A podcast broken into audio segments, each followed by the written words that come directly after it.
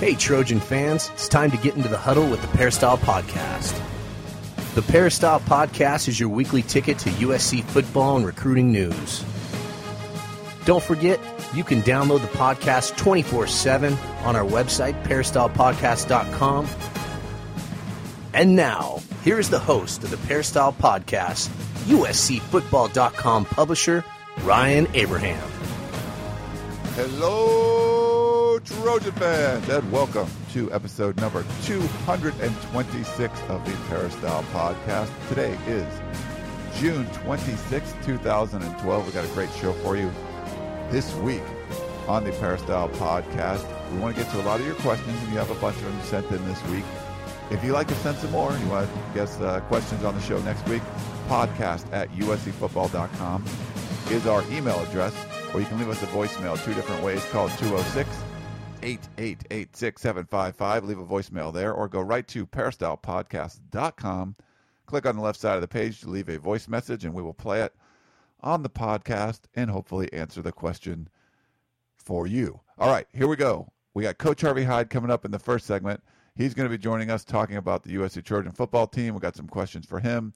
He's going to talk about some of the recent USC commits and what he thinks is going to happen with the signing day class. We also have Dan Weber, USCFootball.com beat writer, coming on later on in the show. We got some questions for him from USC summer workouts and college football playoff, things like that.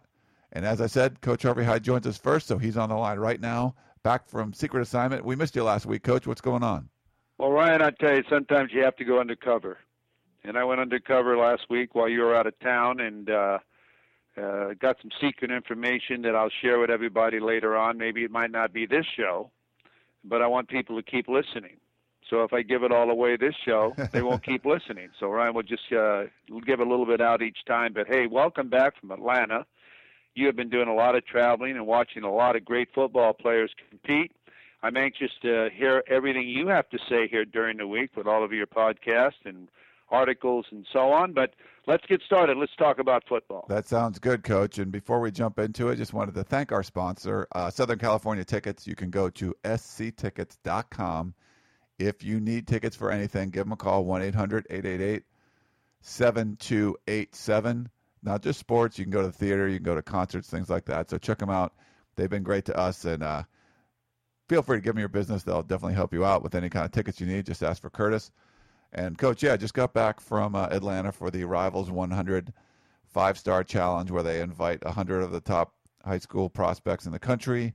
It was the first year they were doing a camp like this, an exclusive camp for just uh, rivals.com to cover. And I wasn't sure, coach, at first, but man, they got so much talent, a, a huge chunk of the Rivals 100. And then they got a bunch of top uh, 2014 players to come in as well. So a lot of five star guys. Uh, USC had by far the most commitments at the game. Eight commitments. It became eight uh, when Sebastian Larue, that uh, our Gerard Martinez broke that uh, that news over while we were in Atlanta. Sebastian Larue, the four-star wide receiver from Santa Monica, he committed to the Trojans. I was actually on the flight back with him, uh, coach, when we, from from Atlanta to Los Angeles last night. So I shared a flight with him, chatted with him for a while. Really cool kid a lot of really good personalities and uh, good people in this class besides being good football players. But it was pretty amazing, coach, having eight commitments there. Every other publisher I talked to, they were like, "Oh, the, you know, the school I cover has one, or the school I cover has two, or none, but a few targets." And they're like, "How many USC commits here?" I'm like, uh, eight. so it was a whole bunch. Well, it's going the right way because it all comes down to players, and players are what make great coaches. And when you have a lot of great players in one area, you build that team pride and that unity that will carry over and and be a great Trojan at USC or whatever university that has that type of recruiting class. You know, I asked you a question before we went on the air, and I think a lot of people. I'm going to ask you a question for once, okay? okay. I asked you a question. Uh, how do these kids get there? How do they afford to get there? And maybe you've told all our listeners this, but I was really confused because some kids have to travel so far that uh, I said, "How can they afford it?" And you answered that. Why don't you answer that for everybody else who might want to uh, uh, know what that answer is? Yeah, and, and so Rivals was was wasn't doing their own camps for a while, and then a couple years ago they they joined up with a company called VTO, and I think for those camps, um, I don't believe they have like a major sponsor yet and you have to kind of pay your own way. But for this five star challenge, they really wanted to blow it out and get, even though it was the first year, get the best players in the country, you know, to come out there from all the regions. They had the West, they had the Northeast, they had the Southeast, and the Southwest is the four regions they designated, and just got, you know, every, you know, they had five star players from, you know, every region. It was pretty crazy. Um, but yeah, so the players get uh, free travel, free room and board, and everything to come out there. Uh, they got all the swag. So they had Under Armour was one of the sponsors, and players. I think they had like three different uniforms and all kinds of different. They had like coats and I mean jackets and stuff. They went to Six Flags at, after you know the first day at night and you know all the meals and everything. So they really took care of these kids while they were out there. I think that was part of the reason that was such a big draw. And I think it was similar to what Nike was doing up at the opening in Oregon. Uh, if you want to have a really elite camp like that and get you know players from everywhere, I think you kind of have to to do it. I mean, the regional camps are fine because people can travel locally, but if you want to have a national camp and get everyone to come, it seems like you're going to have to you know throw some extra stuff in there. And I know Yahoo had to work with the NCAA on what you can and what you can't do. Um, so there was, you know, I, I have talked to one of Yahoo's legal representatives, and they were talking about everything that was going back and forth with the the NCAA. So they had to definitely dot their i's and cross their t's. But uh, in the end, uh, the players got you know the travel and room and board and everything, so it didn't cost them anything. Now parents they weren't able to do as much. There's some, I guess, there's limitations there. So parents came, but I think they had to kind of put that on their own dime. But for the players, it was great. I mean, they got all kinds of swag, and you know they got a free trip, and obviously they got to compete with you know some of the best competition, well, the best competition they've ever seen in their lives. Well, that absolutely surprises me that the NCAA allows that, unless it's in their best interest for publicity for college football or whatever. But uh, you know, they always say you can't do anything for a student athlete that you don't do for a regular student, unless it benefits them. And uh, not nothing against the kids. I think it's a great opportunity for them to get out and display their skills and so on. But it's amazing how they can twist rules around and pay expenses and give sweats and do this and do that do all these different things, and uh, when they think it's okay. So that just shows you the hypocrisy of the NCAA and how it works. It's a combine. It's a tryout camp, and uh, and how does it benefit? Well, it benefits college football as far as publicity of college football and television and uh, all the uh, uh coverage that they have when they have signing day on ESPN and all these other different channels, and it's just part of all of the part of the financial side of what college football is going to, the uh, determination of an, uh, a bid uh, on a on a national championship game. It's it's all coming down to dollars and cents, and I think it's great. Uh, but do these kids ever have any time off? Now, after being down there in Atlanta, they go to another camp this weekend, another camp the next weekend. I mean, there's a point of how long does it take you to evaluate a college football player? Doesn't take me long. I told you a long time ago who I thought were pretty good players, but it seems as though it's getting to be more of a financial type of venture and promotional venture for these kids and how they utilize these kids as far as getting publicity out there. And I'm not against it, but if one kid was to get hurt or one kid lost the opportunity of going to college, who's going to pay for his college education? I want to ask that. Well, they probably have insurance on all these kids. At least I hope they do. But there's a lot of when does a kid have some time to be a kid? And I think that's important. Let's move on. Yeah, and, and there's some kid. You know, Su'a Cravens is a five star uh, safety that USC got. He decided he didn't want to camp this summer. So I think it's up to them uh, if the kids want to do it. But I talked to a bunch of kids. Uh, they were East Coast kids even that were at the camp that were flying out to USC today. You know, the next day because USC Rising Stars camp. Eldridge Massington, the uh, four-star receiver commit from Texas, you know, he had to fly back from Atlanta to Texas. I saw him in the airport. He's like, "Oh, I got to fly back, and then I got to get up at like six in the morning and fly to you know to L.A." And um, I mean, yeah, I mean, some of these. I think uh, Jalen Ramsey, the same kind of thing. He's a four-star corner from uh, Nashville, Tennessee. Was at the you know at the camp at Atlanta, which wasn't too far for him, but then he's flying out to Los Angeles the next day. So a lot of these kids like doing them. Um, and then some don't really want to. I think it's really kind of up to them.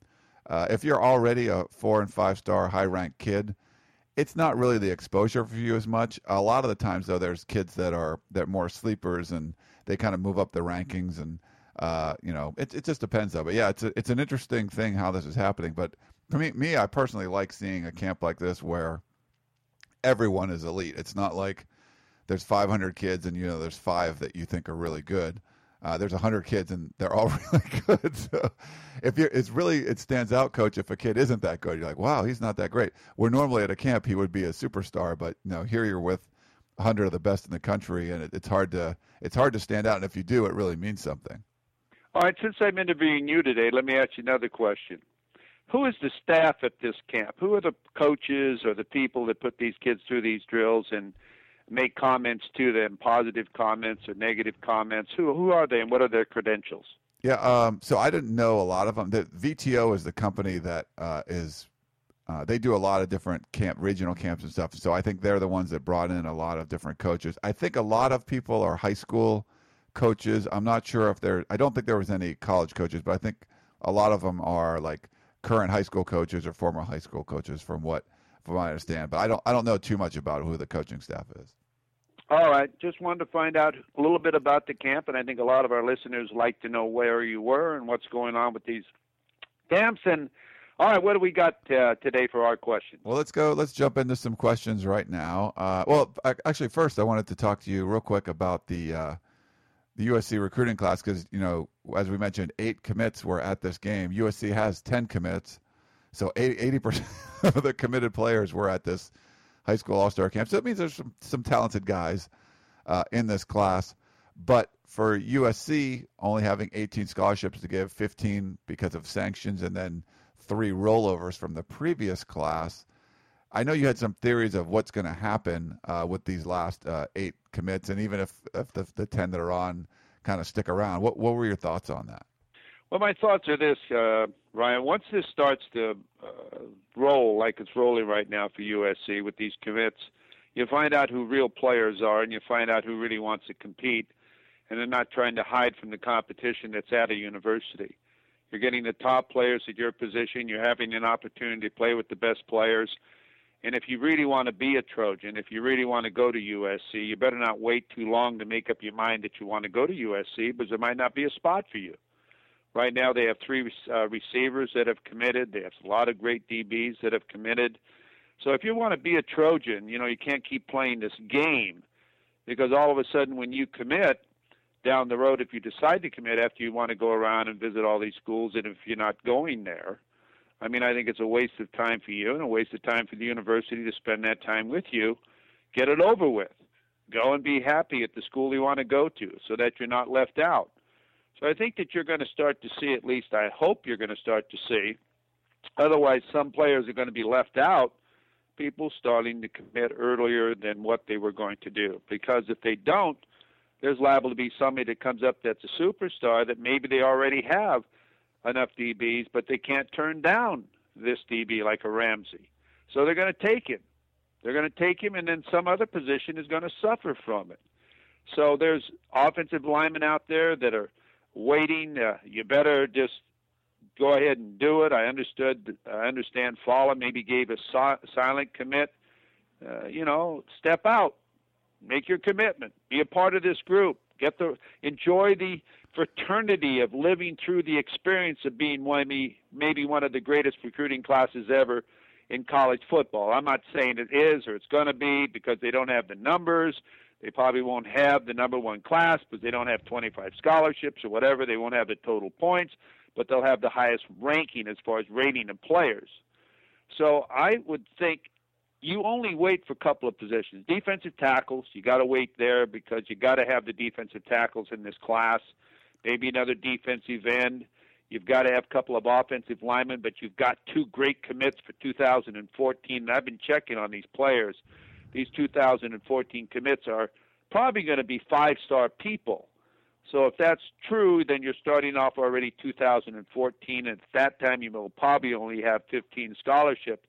So if you want to be a Trojan and be a part of this this exciting moment, why why not commit? If I'm a parent, I'm gonna call my kid in. I'm gonna sit him down. I'm gonna say, "Son, it's time," or you might decide and you're going to be sorry for the rest of your life. So I think it's time now that a lot of these kids, Hutchinson, or a lot of these kids who want to be a Trojan, if they still want to be a Trojan, quit playing games, step up, make a decision, get rid of the ego portion of it, or you might not be able to go where you're going to college. Yeah, it's it's going to be a fast and furious end uh, as we go towards signing day. So it's going to be interesting to see and how many commits are left and all that. So we'll see. The summer could be could be filled up. the class could be filled up by the end of the summer. Um, yeah, you could, and you know another thing you can do. You can always gray shirt kids, and that means they pay their first semester and they take 11 units, or they go to a junior college and take 11 units, and they can come in the next year early. So there's always that possibility too, and a lot of people don't know what that means, but it means that you don't use your eligibility, your clock hasn't started. You go and get started with your academic work at a junior college. You take 11 units where it doesn't cost you much money. You get 11 units ahead, and you come in in February on next year's class. Yeah.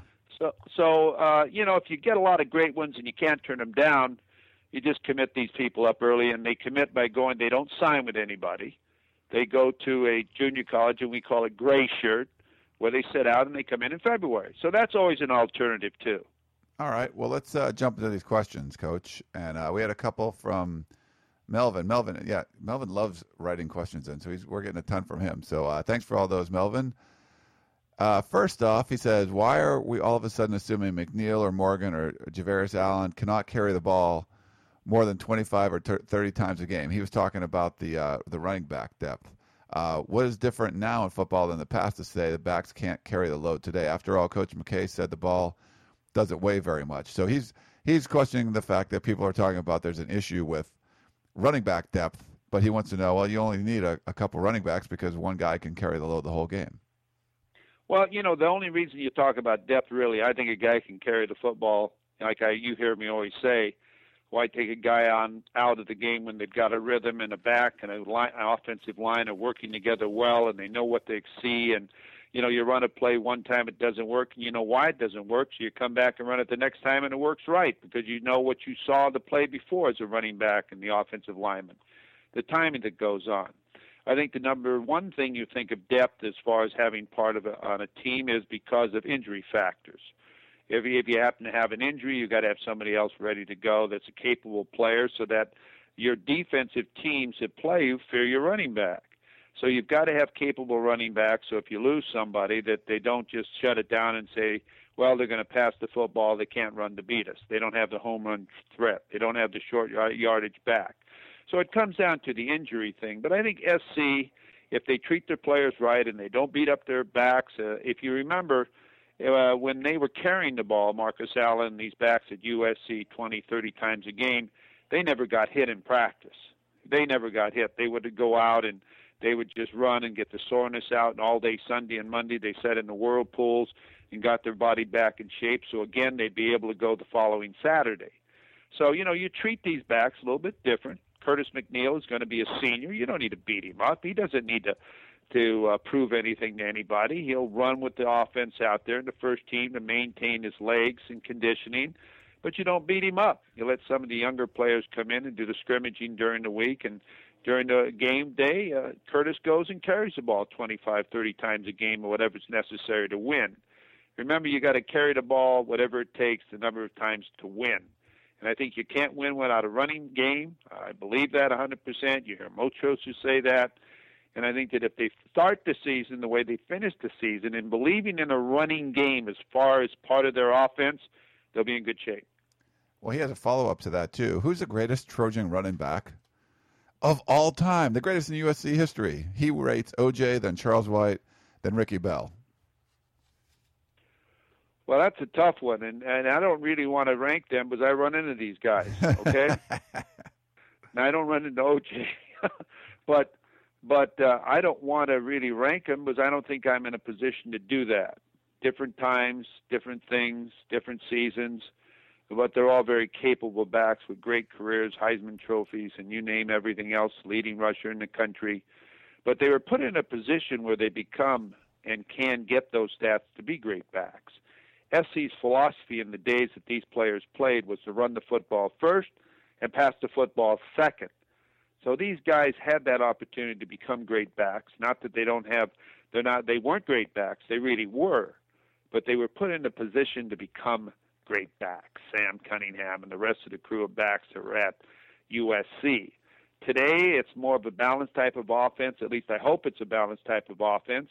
They are now starting to believe that at USC. For a while, it was a pass offense and a run occasionally. But at the end of the year last year, when they became a real force offensively, they started to run the football and they became a very dangerous football team. So to rank those backs, I'd like someone else to do it for me, but I think they're all very capable, great football players. Very politically correct answer there, Coach. Uh, that's cool though. That's a, that's a real tough one anyway. Uh, let's go to uh, Stephen. So he kind of he gave me this he gave me this complicated background. It was about two pages worth of notes. I can't really read here on the podcast, but what it breaks down to is he listened to a whole bunch of old shows, went on vacation to the Caribbean, I believe it was, and was listening to. He liked the Lanny Julius podcast. He liked all the other ones, but he said some of his favorite were last year after the Arizona State and Arizona games. Um, USC ended up four and one after that stretch, but obviously lost to Arizona State, and it was a struggle with Arizona. And most of the feedback and the questions that were being sent in was the sky is falling. They're questioning Kiffin. They're questioning Monte Kiffin. I mean, there was all kinds of just the everything's going crazy and and it's it's horrible. And he said, looking back on the 2011 season now, with the very slow start followed by the dominating finish, especially the exclamation mark shout out against UCLA, to what would you attribute this amazing turnaround? Was the turnaround genuine, or was the 2012 team overrated? That's from Stephen.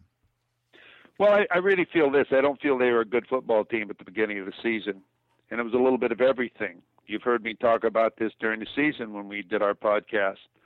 I think they were sort of uh, searching, trying to find an identity. I don't think they had an identity. Uh, their timing was off. They didn't believe in running the football. They made some changes later on at the linebacker position that I think improved their team. Uh, they didn't play consistent. Uh, play calling, I thought, was sort of picking at random certain plays. I couldn't figure it out how many times why they ran and passed the ball to Robert Woods so many times when they had other great receivers. And at the end of the year, they started to figure out they had other players that could perform, and you didn't have to just utilize one phase of your game, Robert Woods and Matt Barkley. You, you had to have confidence in your offensive line. You had to have confidence in your other receivers and your tight ends. They were all great athletes. You had to believe in running the football. Your defense became much quicker and aggressive and so on. And I thought the defense wasn't on the field the whole time or didn't have to make great plays always or or or, or, or put the offense in a position where the other team drove down and then uh, the offense came in and had to go 90 yards to score. They didn't play with believing in themselves. They they were always that question mark. They they couldn't finish. Uh, they couldn't finish until they finally won that game at Notre Dame, where when you look at that game, they were very fortunate. Notre Dame's down there, and Hendrix fumbles the ball down there where Notre Dame's going to go ahead at Notre Dame last year. So at the first of the year, you know, they struggled against Minnesota. They didn't blow out Minnesota. They struggled against Syracuse. Utah, I think they had to block a kick or whatever happened to win that football game. So when you go back at the beginning of the year last year, they weren't a great football team because they were really second guessing themselves and had really didn't have an identity. And uh, at the end of the season, they slowed it down. They had an identity. They decided and found out they had other players who could play. They diversified their offense. They ran the football. And then uh, they became a real football team after the Notre Dame game. And at the end of the year, and I'll say it positively, I've been negative a little bit at the beginning of this question, but at the end of the year, I would have matched USC against any other football team in the country on a neutral field, playing the way they played. Now we'll never know, but that's exactly the way I feel.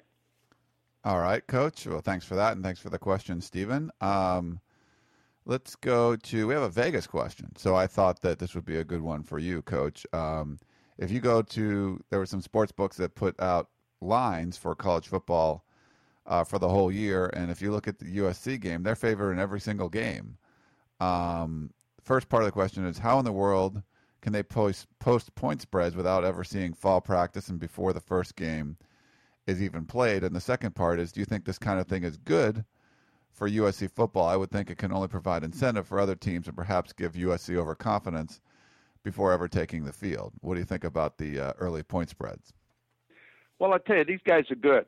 Part of my secret assignment last week is I met with a couple of these guys and went over the lines, okay? And uh, I don't bet on college football, so let me just throw that out right now so people uh, know that. But I like to uh, have breakfast with some of them to find exactly how they come up with this and why or what. And I went through all, not just the numbers on USC, but a lot of the games during the year against different teams and figured how they came to those. These guys are pretty good. These guys are pretty good. And I think early lines are the best time you should be betting if you're better because you get your best feel at that time because uh, you've seen more than these guys have seen and you have a better feeling uh, than they have until they get the season going. But uh, USC should be a favorite in every game. They have Oregon at home. Stanford's rebuilding. SC's got 19 returning starters. Washington, yeah, they got a new defensive side of the staff. They're at Washington. They should go up there and be an angry football team. But what surprises me is how many points they're favored in a lot of these games. It's absolutely amazing. I don't have them in front of me. I wish I did. But how many points they're actually uh, favored by. 15, 8, 9, 6. I think it's 6 against Oregon. I mean, uh, it's uh, it's absolutely amazing. Uh, but that's what people believe of Matt Barkley. Matt Barkley coming back and the number of players coming back. If you look at most of the preseason publications, they've got him as the number one quarterback in America. There's no doubt about that. So he's got a lot on his plate this year. And if I uh, may say when I watch him in the fall practices or the summer practices that are going on at USC, I see a different kid working out, a little different attitude than what it was in the spring. He's much more serious about it. He's having fun. Now, don't get me wrong, and he still throws some picks. I see it on all of your videos and trying to force the ball in there. But of course, you know, they're all playing the pass, they're not playing the run. And uh but it's it's crucial for the USC football team for Matt Barkley to have a great year. Can he have as good a year as what he had last year?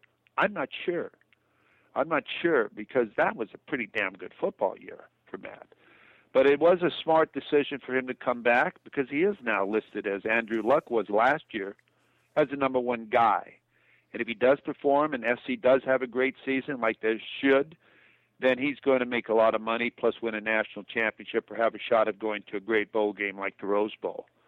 So I think everything's in place, and now really what it comes down to is focusing on each game, not worrying about the numbers, but learning how to finish. Don't allow a team to be close with you if you're a better football team. Don't put the mental pressure or the or the or the uh, stress on you as a coach and also as a player to pull something out in the last minutes. There are teams next year you should beat. Just beat those teams. It's a business trip. And there's teams out there next year that you're going to have to play your butt off to beat because they want to beat you. But you know who those teams are, so you have to be ready to play. It Doesn't do you any good to beat Hawaii, and I'm not I'm not saying you're going to beat Hawaii, but you beat Hawaii by 20 or 50 points, and you come back and struggle the next week at Syracuse. No, that doesn't make sense. Play consistent football. Don't just go out one week, but play at the same level play with the same belief. Learn how to finish. Learn how to to to to, to make it where it isn't a close game. Utilize your special teams, and that's one another thing that is really I, I can't figure these preseason publications when they rank some of the units and they they don't have USC special teams as some of the top special teams in the country. I say, Are you kidding me? I would I would take I would take uh, Negrete over any punter in the country because he doesn't punt the ball every time into the end zone and have all these long yardages and stuff. See, that's what these people don't understand. They don't go to the games. They don't see how Heidari comes in and makes 15 to 17. They don't see how Negrete punts the ball and rolls out on the four yard line and and they and they down it on the two yard line every single time. I don't believe last year he had a run back. I can't remember the stats now, but is there a stat for that? That people talk about these little things like this? I don't know. And I don't think you're going to see that two point conversion thing as often as we did early in the season last year, which really, as you notice at the end of the year, sort of settled down and they didn't do it as much. So, uh, you know, those those are my my answers as far as the favorite being the favorite. You're going to be the favorite. You got 19 returning starters. You went 10 and 2, and people remember the last part of the year. You beat Oregon, then you came back and beat UCLA 50 to nothing. You think people forget that? And you got all these players coming back? No, these are human beings. That's why you're going to have all the prime time on television, and everybody in the nation is going to be watching USC this coming year. And that's why you're on the cover of every magazine. Matt Barkley's on the cover of almost every single magazine, and that's because of that.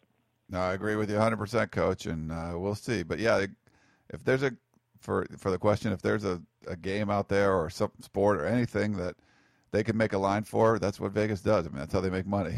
So they're going to do it, and and they're damn good at it. I want you to know. Yeah. If they weren't good at it, they wouldn't keep doing it each and every week. So uh, yep. watch a game, watch what the line is, and see how close it comes. And it's pretty close a lot of the time. um, yeah, but to people's chagrin most of the time. Uh, we have one last question, Coach. It's uh, I got some of the un, unsung, unheralded guys, I guess, on the football team, and uh, here's the question for you. Hello, guys at the Peristyle.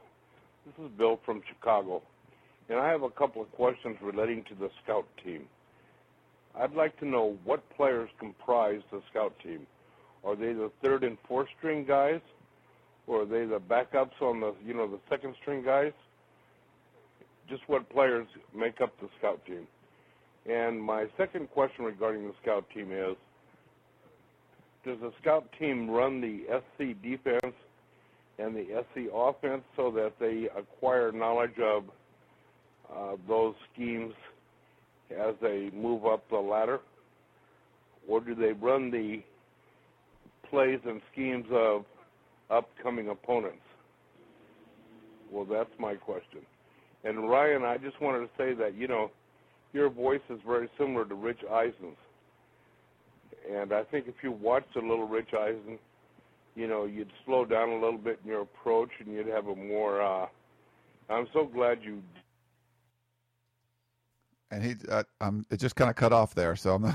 well, that's right. I, I thought I didn't know who I was working with, but Rich, nice to meet you. Hey, I watch every Sunday and NFL Network. You, you, do one hell of a job. You just have two different names, huh? Yeah. but, but I yeah, want to thank the, you for your question. His voicemail just ended there, so I'm not sure. whatever. But uh, good question. Yeah, here, here's the way basically, depending how your scout team and what your philosophy is, is at USC this year, John Manoogian will be the quarterback of the scout team at USC. He came back specifically for that. He knows he understands his role will not be really to play on the uh, Saturday often. He's a very intelligent young kid. He will take films, I'm assuming, and he will watch the opponent the entire week before and also be a part of the game plans and quarterback meetings, not knowing that he'll not realizing, or he realizes he's not going to play, but he's going to prepare the defense for the coming week.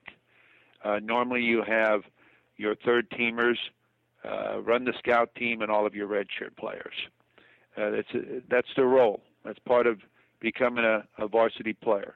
You make your team better the way you run your scout team. If your scout team has an attitude problem and doesn't run the play specifically the way they're supposed to be read, your defense is not getting any better and not seeing the look it's supposed to see. I used to go crazy as a coach when the scout team would just walk through things and fumble the ball and didn't care what they were doing. And if the coach in charge of that couldn't handle it, I'd get another coach. Because that is very, very important as far as preparing your offense and your defense for uh, game day on Saturday. So it's very, very important that uh, they see the look and they and they understand what their assignments are. And if you walk through those type of things, it never happens. So yes, redshirt players, normally your third string, players, preferred walk-on players. Uh, yes, they'll get reps during the regular practice schedule and individual practice when you have your individual routes and so on. They won't be down there practicing, but when you go to group They'll go down there and they'll run their scout team plays and practice it and have it all ready for you so that when you come down to work offense or defense, they are prepared for it. Now, normally the offense will do it with offensive players and the defense will do it with defensive players. You don't use the same kids both ways. So the defense has to supply the players for their scout team, and the offense has to uh, supply the players for their scout team. That way, the same kids uh, they have a chance to get better at their position in individual groups, team meetings, and that portion of practice. But when it comes to the preparing the offense or the defense for the coming week, it's all business. And if it didn't run properly, then you get someone else to do it. And there's probably more hollering that goes on at the scout team and more praise that goes to the scout team as far as the success of the game uh, the next Sunday or Monday when you meet with your team because they're the guys that get you ready to play. All right, Coach. Great stuff there. And uh, you got to hats off to the scout team because they really do whatever they can do to help prepare the uh, the main team from for getting ready for those games. But thanks again, Coach, for coming on the show and uh, bearing with me as I'm still rather exhausted from my trip to Atlanta, where it's 100 degrees on that field and uh, walking around filming athletes for 24 hours in a row or whatever. But uh, hopefully everything's going well with you, Coach. We appreciate you coming yep. on the show. You're back from secret assignment, and we'll uh, we'll talk to you again next week. Everything's great, buddy. And again, thank you very much for me being able to ask you a couple of questions. I enjoyed your answers.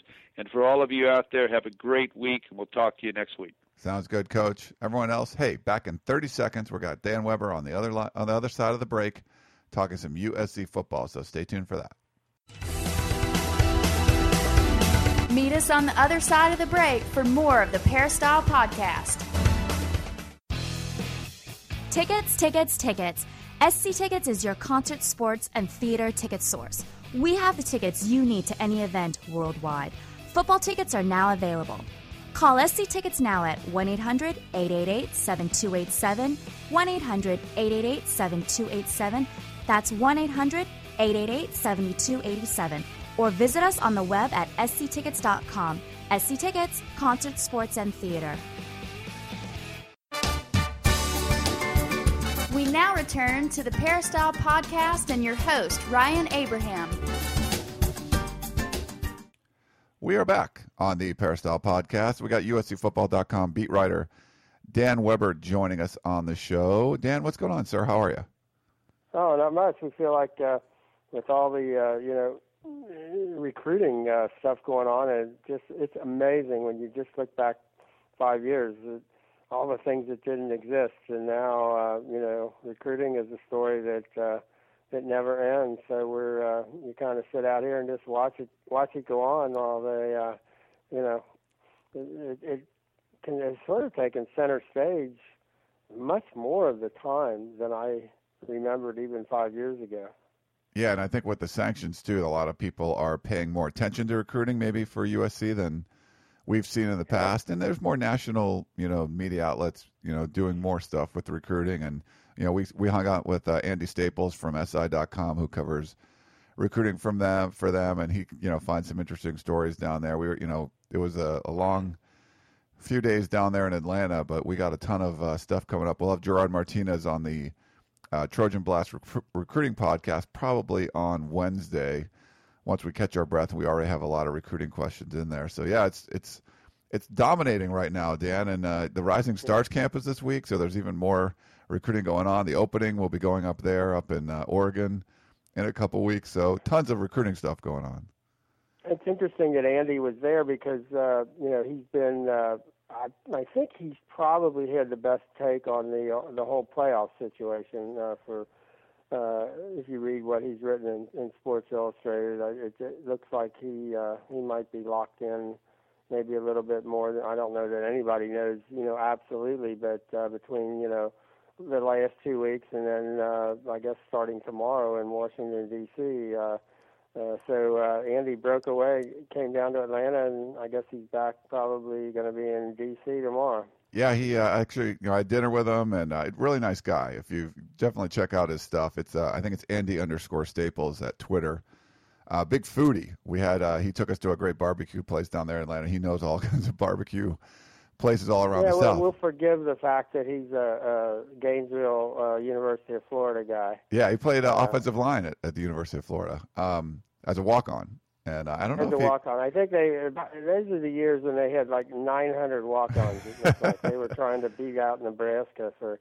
I still remember they showed up at Kentucky one year, and they had a long punter, a short punter, a long field goal kicker, and a short field goal kicker, and we were trying to figure out how the heck are they doing this? You know, with uh, you know they had uh, even then they had figured out some ways uh, around the uh, the numbers situation. Yeah. They were uh, other than Nebraska. I thought always thought Florida was was more creative uh, in in some of the things they were doing, but that would have been probably about the time that they really did. And obviously, uh, you know, a lot of high school football in Florida and a lot of chance to to get kids to walk on. But yeah, Andy's yeah. Uh, Andy's uh, he's he's seen it. Uh, from the inside, I think, and uh, a little bit of a, an SEC perspective. You kind of have to kind of tweak Andy a little bit to maybe get him to see things from the West Coast. Uh, and I guess now that his buddy uh, uh, Stewart Mandel has moved to uh, Palo Alto, uh, the other SI guy, he's uh, he's had a little bit of a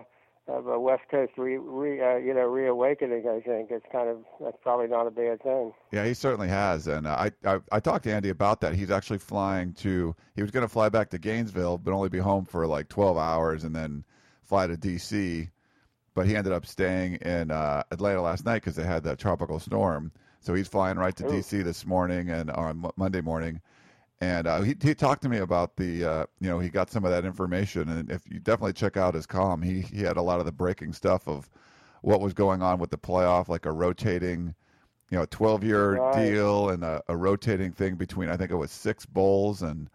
Um, you know, there was, you know, they're trying to get set it up so like the SEC and uh, yeah, Big Twelve I, Bowl would match that up. one out to people who and I said, I think this has the most insight. His last one, uh, I thought he had had the most insight. Maybe we ought to link to that uh, uh, on the uh, on the peristyle. Yeah, we'll link to it on the peristyle for people to check it out. I can tweet it out. I I was just so busy, I didn't even get a chance to read it. But I was talking to him about it. He was just telling me what was in the story, so that was uh, kind of good. But yeah, you, I mean, people. I've been getting a lot of emails. You know, what do you think? What do you think? And I, I finally said, I think Andy has the best take here. This seems to be probably is the most things I, I said. I don't, I don't think everything's absolutely not everything is decided, but uh, if you want to, you know, have a look at kind of you know the direction this is going, uh, you know, I think Andy probably had all the little all the little details and the possibilities. Uh, I do think they're going to leave some things open for the presidents. You know, like exactly how how the bowls are going to work in. I, I I still don't I don't think they've even figured it out completely. Uh, you know, and I, I think the thing with the bowls that, that really is throwing them off is, do you ask the fan bases to make two trips? And if you do, to the semifinals, let's say they got to come to the Rose Bowl from wherever for the semifinals, then they've got to go to say if they're playing it at you know Jerry Jones's place, you know, and and and Dallas uh, Fort Worth, uh, you know, do you ask them to go two weeks in a row? the thing about that, they do it in basketball. I mean, those people, you know, very often the top seeds get to play at home the first week or at home in their home state. But then, uh, you know, they're traveling, uh, you know, two weeks in a row to, uh, go to the regionals and then the Final Four, and, and they don't think of that as such a big deal for basketball.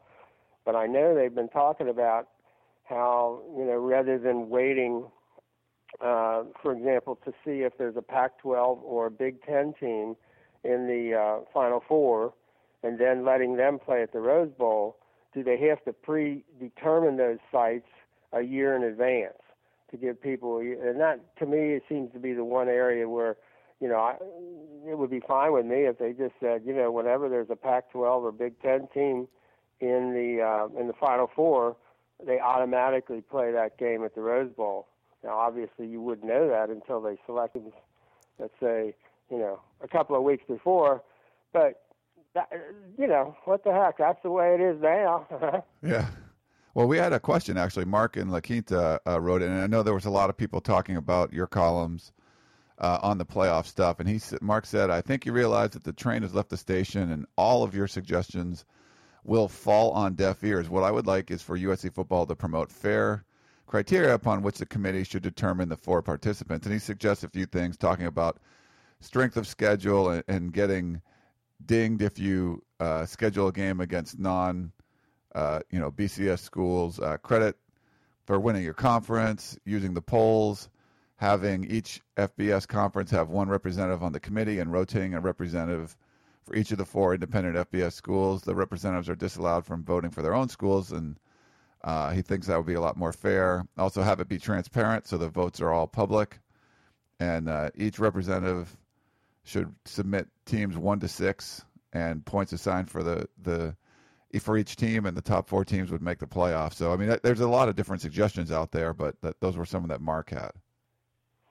I think everything that Mark just suggested, I think they may adopt, uh, you know, basically adopt them and adapt them actually a little bit. But uh, the only question, and this is what I think I really the the point I was trying to make is I didn't want them to, uh, you know, determine those things too soon. I, I would have liked to have seen the Pac-12 and the Big Ten hold off a little bit until they get those really, really clarified in ways in which uh, maybe they can you know, actually go through uh, a selection committee, uh, pick a selection committee, pick the criteria, and see how they really would apply them. Because you can say these are the criteria, these are the people on it, but until you get them actually doing uh, those things and making those selections, it almost doesn't matter. I mean, let's face it, a lot of those things make sense for the people for example, voting in the AP poll or voting in the coaches poll. You know, yeah, you should take into consideration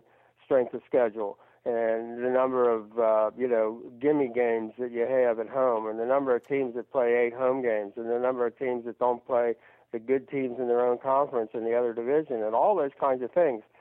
But you know, they don't consider those things enough. Uh, they don't think, for example, uh, you know, Oregon obviously because they chose to play LSU in, in, in what was in effect a road game first of the year. Had that game been played, for example, at the end of the year in Eugene, who do you think would have won? You know, I mean, I think uh, uh, so. And yet Oregon, you know, got penalized for that. So you can have all the criteria you want, and you can have all the, you know, selection committee people that you think this is, you know, everybody is represented, and yet, you know, I think as we've seen, having a Pac 12 person on there, does that represent USC? I'm not sure. My, my latest take on this whole thing has been maybe USC needs to go back to where the Pac 12 has been telling USC to go and where USC used to be in the old days, which is pretty much on its own, where USC represents USC. And you do that by winning football games and recruiting really good players and putting yourself in a place where nobody can take anything away from you. And you don't worry about the uh, Pac-12 representing you, or or that you can get together with the Big Ten and and, and hold out and you know for something for the Rose Bowl and what have you. So uh, I'm kind of I'm kind of saying that USC maybe ought to go more to that place where Notre Dame wishes it was. if you're kind of out there on your own, you win football games, you get really good players, and then you get a chance to play some really good people at the end of the year and see how good you are. Because I'm not convinced that uh, just little things like looking at that Pac-12 trailer that they proudly produced for the Pac-12 Network's introduction, featuring Oregon football and Andrew Luck and oh yeah, maybe by the end we'll we'll get a couple of USC, you know, shots thrown in there. But uh, you know, it's just it's just something that probably USC can't hang its hat on to uh, the league uh, with which it gladly shares equally all the big bucks that USC brings in through television and gives them away to Washington State and Oregon State and all those other schools. So my thought, thought process is changing. Don't worry about the Pac-12. I may have probably given Larry Scott a little more credit than uh, than maybe uh, his performance so far in this. Uh, it's getting really panned actually by people like Andy Staples, who was thought the Pac-12 and the Big Ten really didn't get it in terms of these negotiations. Now maybe there's a secret plan that we don't know about, but so far I'm thinking USC go it alone get yourself into the Final Four every year and take care of business is the way to go. Makes sense. Uh, well, let's talk about the team um, a little bit. I did miss because I was in Atlanta. I did miss Friday's workout. We have a couple questions on the team. We can probably get your thoughts, down on okay. what uh, was going on in Friday's workout. Um, First one is from Jay. He wants to know how is Max Wittek's arm compared to Matt Barkley? Well, uh, Max throws effortlessly. He's gotten bigger and stronger, no question about it. He he looks more like uh, Carson Palmer. I doubt that we're ever going to see anybody throw throw with the effortless uh, power that Carson threw. Uh, but um, but getting more like that. I mean, you know, his his issue may, is more uh, uh, harnessing that arm. I mean, it's uh, you know that the ball can sail on him. He really can. Uh, he you know he just he he was a kid I think who hadn't you know physically matured you know quite as much, and uh, uh, and now you see a uh, you know a bigger arm, bigger shoulder, you know much uh, a more defined. Uh, looking Max Wittek, uh, who always had a you know a strong arm, but now he's got a he's got a really strong arm. But uh, you know the ability to to get it exactly where he wants, uh, you know, exactly on time, is something to work on. But uh, but he, uh, which is why I, I kind of maybe took a little exception with uh, people who you know um, said Jesse Scroggins had the strongest arm on the team, and, and I, I would have probably not not said that uh, with with looking at Max. Uh, and and Matt Barkley is interesting. Uh, uh, I you know he makes all the throws. Uh, he throws the ball lots of different ways, and uh, he certainly uh, the other day uh, you know threw a couple of bombs that uh, you know I, I just think he can make all the throws. And I think it's easy to, you know, for people to look at one throw or look at another throw and say, gee, you know, how strong is his arm? I think his arm is, uh, is, is as strong as it, you know, exactly as strong as it has to be, and I think that's probably the most overrated quality in uh, in terms of a quarterback. Uh, as long as you can make every throw that you have to make, uh, that's all. That's all you need to do, and uh, so it's not like uh, you know who threw the ball faster, you know, Sandy Koufax or Don Drysdale. You know, it, it, it didn't all make that much difference. It was, you know, it's how you, you know, where you threw it and when you threw it and and all of that kind of thing. So, um, uh, uh, but he's got a really strong arm. Okay. Um, Max does, yes. Yeah, and compared, yeah, I think they both have stronger arms than than Cody. Uh, but we and, do and like the thing is, Cody doesn't try to throw the ball uh, hard because he Cody throws it uh, throws a different kind of a ball. Cody throws more of a, a Drew Brees type uh, uh, ball. Uh, if you had to uh, rate uh, catchability, uh, you know who throws the most catchable ball? Cody throws the most catchable ball. The ball that you know with the nose up a little bit maybe, and and and just uh, uh, you know again he probably holds on to it longer he uh, has the ability to move, move in the pocket, move out of the pocket, throw on the run accurately, uh, that kind of thing. Uh, so uh, you know you're you're measuring different things when you uh, you talk about that that strong arm. I mean, what you want is that they can all make all the throws that you need them to make in your offense. You know, and they always would talk about with the the you know NFL guys that can they make that deep out, you know, throw that deep out ball and uh, you know I think all of them, I think all of them can. I think when Max throws it, it sometimes sails on him because he really throws it. I mean, he just absolutely drills it. Uh, but uh, they're really asking them to make more difficult throws, which I think is great. I think they were probably, obviously, at the start of last year, they were, you know, overly uh, conservative, overly careful, and uh, and cautious, and it probably cost them a little bit, but as the you know season went on, they realized, you know, we really need to attack, you know, and it became more of a allowing them to throw the kind of throws that uh, uh, uh, has always wanted to throw. You know, that that dart where you throw it, you know, through people, and they're doing a lot more of that in uh, in the workouts. A lot more where they're really requiring or asking the quarterback to to throw uh, a ball in between people and, and really, really on the money and uh, and getting it there quickly. And, and you're seeing more of that for sure. Well, that was a question from Jay on the quarterbacks. We have a question from Anthony out of uh, Salinas, California, on the wide receivers. He goes, "What are the wide receivers' forty times? I know they're fast, but how fast are these guys?"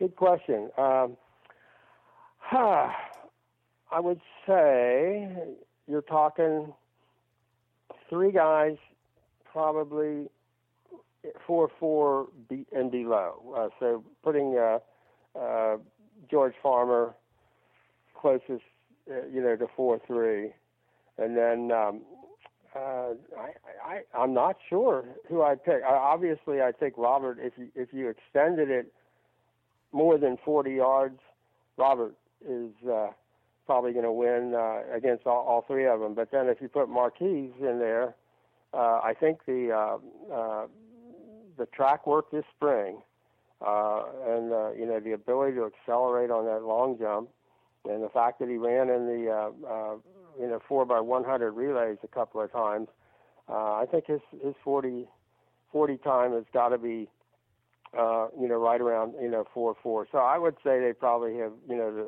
the top three guys would be uh, four four or less, uh, uh, which is that's about as good as as you're going to get. You know, I don't think anybody not sure anybody's got three uh, three guys with that much talent, also with that much speed. And then I, I would say uh, Flournoy and um, and um, Victor Blacknell probably a little above that. You know, in the four.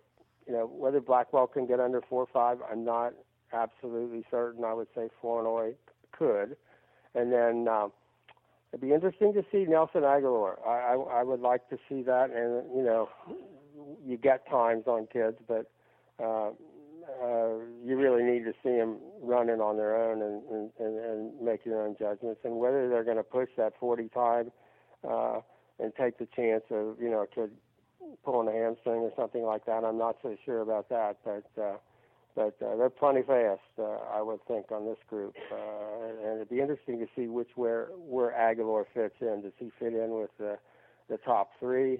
Has he has he got that kind of speed? And sometimes, you know, with the younger kids and that, you really don't know until you see them, and you, you get them here and, uh, and and just see exactly where they fit. Um, well, we, yeah, we got to see some of these guys. I, like I mentioned before, Friday I wasn't out there. Anything interesting? Any kind of updates you want to share with the uh, podcast audience of what happened uh, Friday morning when the team was Friday out there? Friday was actually kind of a quick. Uh, a lot of what they're doing is uh, refreshing. Uh, you know, they're not they're not reinventing the wheel. You know, a lot of stuff is uh, is they're going over things. You know, they I think the second half of last season you saw what you're going to see. Uh, you know, this coming year they figured out where they needed to go, and an awful lot of what they're doing is just um, uh, they're going through the you know motions and and and going over things. I think you're seeing uh, a pretty good amount of uh, Soma Vainuku. Uh, for those who think, will they keep a fullback in there because of all the tight ends and that? They're certainly running a lot of stuff uh, that involves uh, the fullbacks. Um, trying to think, uh, Marquise was not there. Marquise had to leave early, and and so did um, Bum Bum. Well, and Robert was more, you know, was again the player coach role. So. Uh, uh, so you didn't get a chance to see, uh, you know, as much uh, of, of those guys. Uh, one of the things you, you are seeing is it certainly looks like they're going to have a great deal of depth in the secondary, and, and I think that secondary depth is uh, um, is really going to be a factor. I real I think they're going to be able to do the rotation that, that Lane really wants to be able to do, and, and uh, they really like the idea how much more Oregon got out of maybe not the the greatest personnel, but being able to rotate 25 guys on defense, and and, and I know they really really want to be able to do that, and they've got a lot of they've got a lot of you know guys who've played a lot of football, who've got a lot of you know athletic ability in that secondary. The other thing you notice a lot is the linebackers can run. That that first group of linebackers when you've got Dion Bailey and, and Lamar Dawson and um, and Hayes Pullard in there together they really look like you know for a young group. I mean, basically you're talking three sophomores. Uh, they've been together for a long time, and athletically they can really run to the football. I mean, they can really. Uh, uh, so there are days when you end up spending, uh, you know, more time, uh, you know, watching the defense. If you know when they're all there, they make uh, they make life pretty pretty tough. And then just throwing in a kid like Ryan Dillard, he just every every session he does something really impressive. I mean, he just uh, what a uh, you know what a, you know they don't get a lot of walk-ons, but uh, what a good you know what a break uh, you know he he is to have that kid walk in into the program. Uh, just a you know a real talent and a great you know great young man, and they're uh, they're very lucky to have him. So he's kind of a bonus on top of you know what they thought was uh, was going to happen. Gerald Bowman is showed up. Uh, he's obviously he's trying to you know he does line he lines up and you know asking a lot of questions and that. So he's getting uh, he's getting a chance to you know get acclimated. And then Josh Shaw is is in there all the time. And you know you see uh, a couple of really big athletic looking guys in the secondary. Uh, Nickell Robey just you know is everywhere.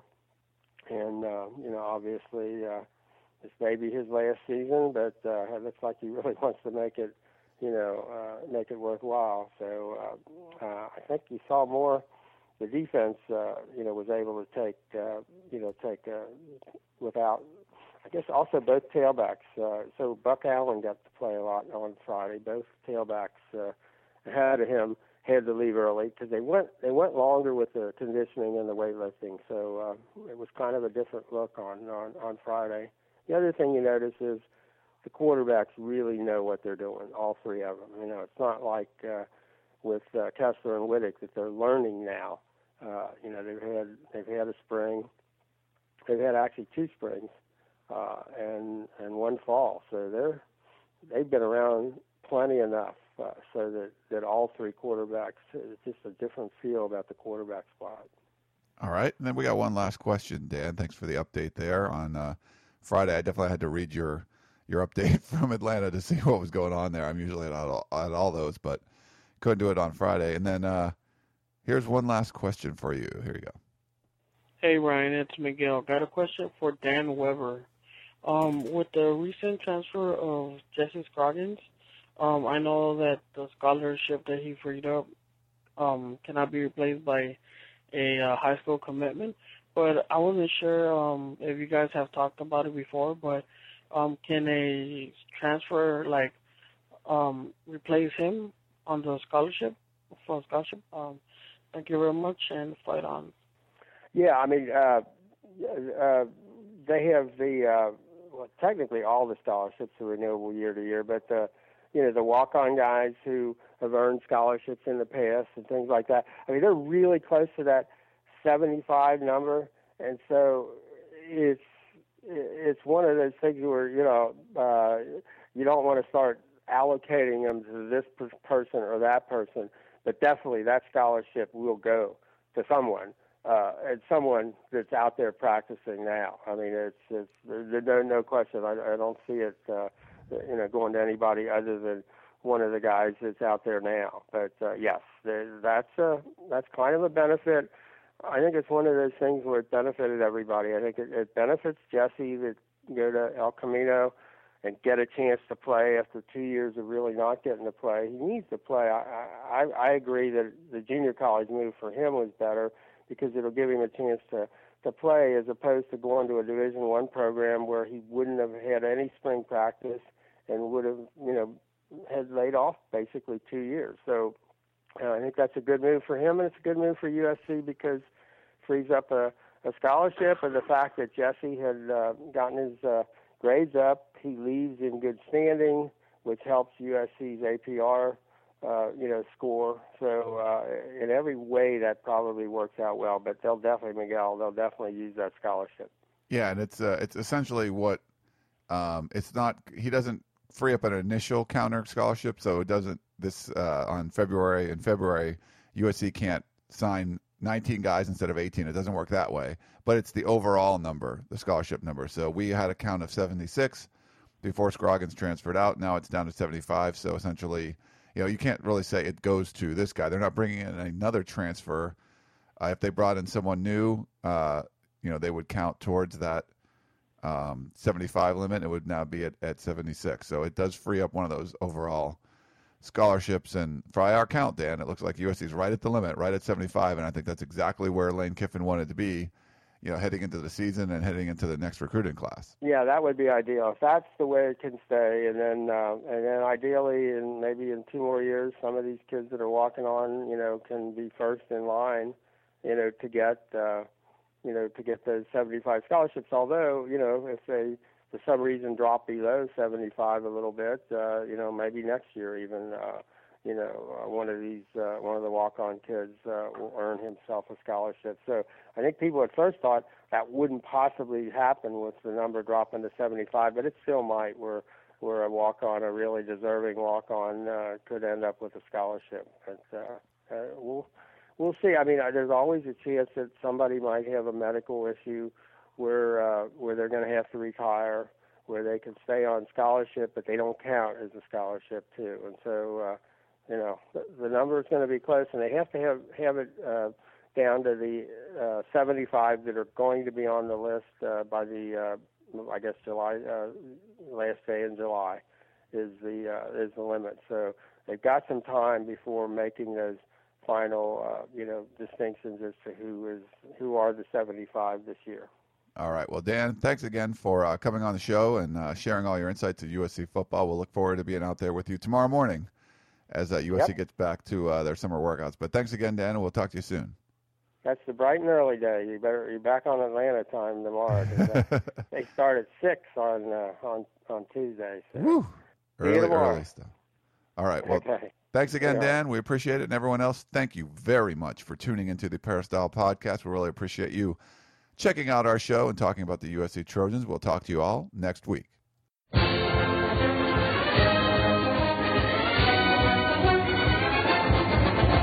You've been listening to the Peristyle Podcast presented by USCFootball.com. Be sure to tune in next week for the latest news on Trojan football and recruiting. And don't forget, you can automatically download the podcast directly to your iPod or MP3 player for free. Just click the iTunes link on peristylepodcast.com or search for Peristyle Podcast at the iTunes Music Store.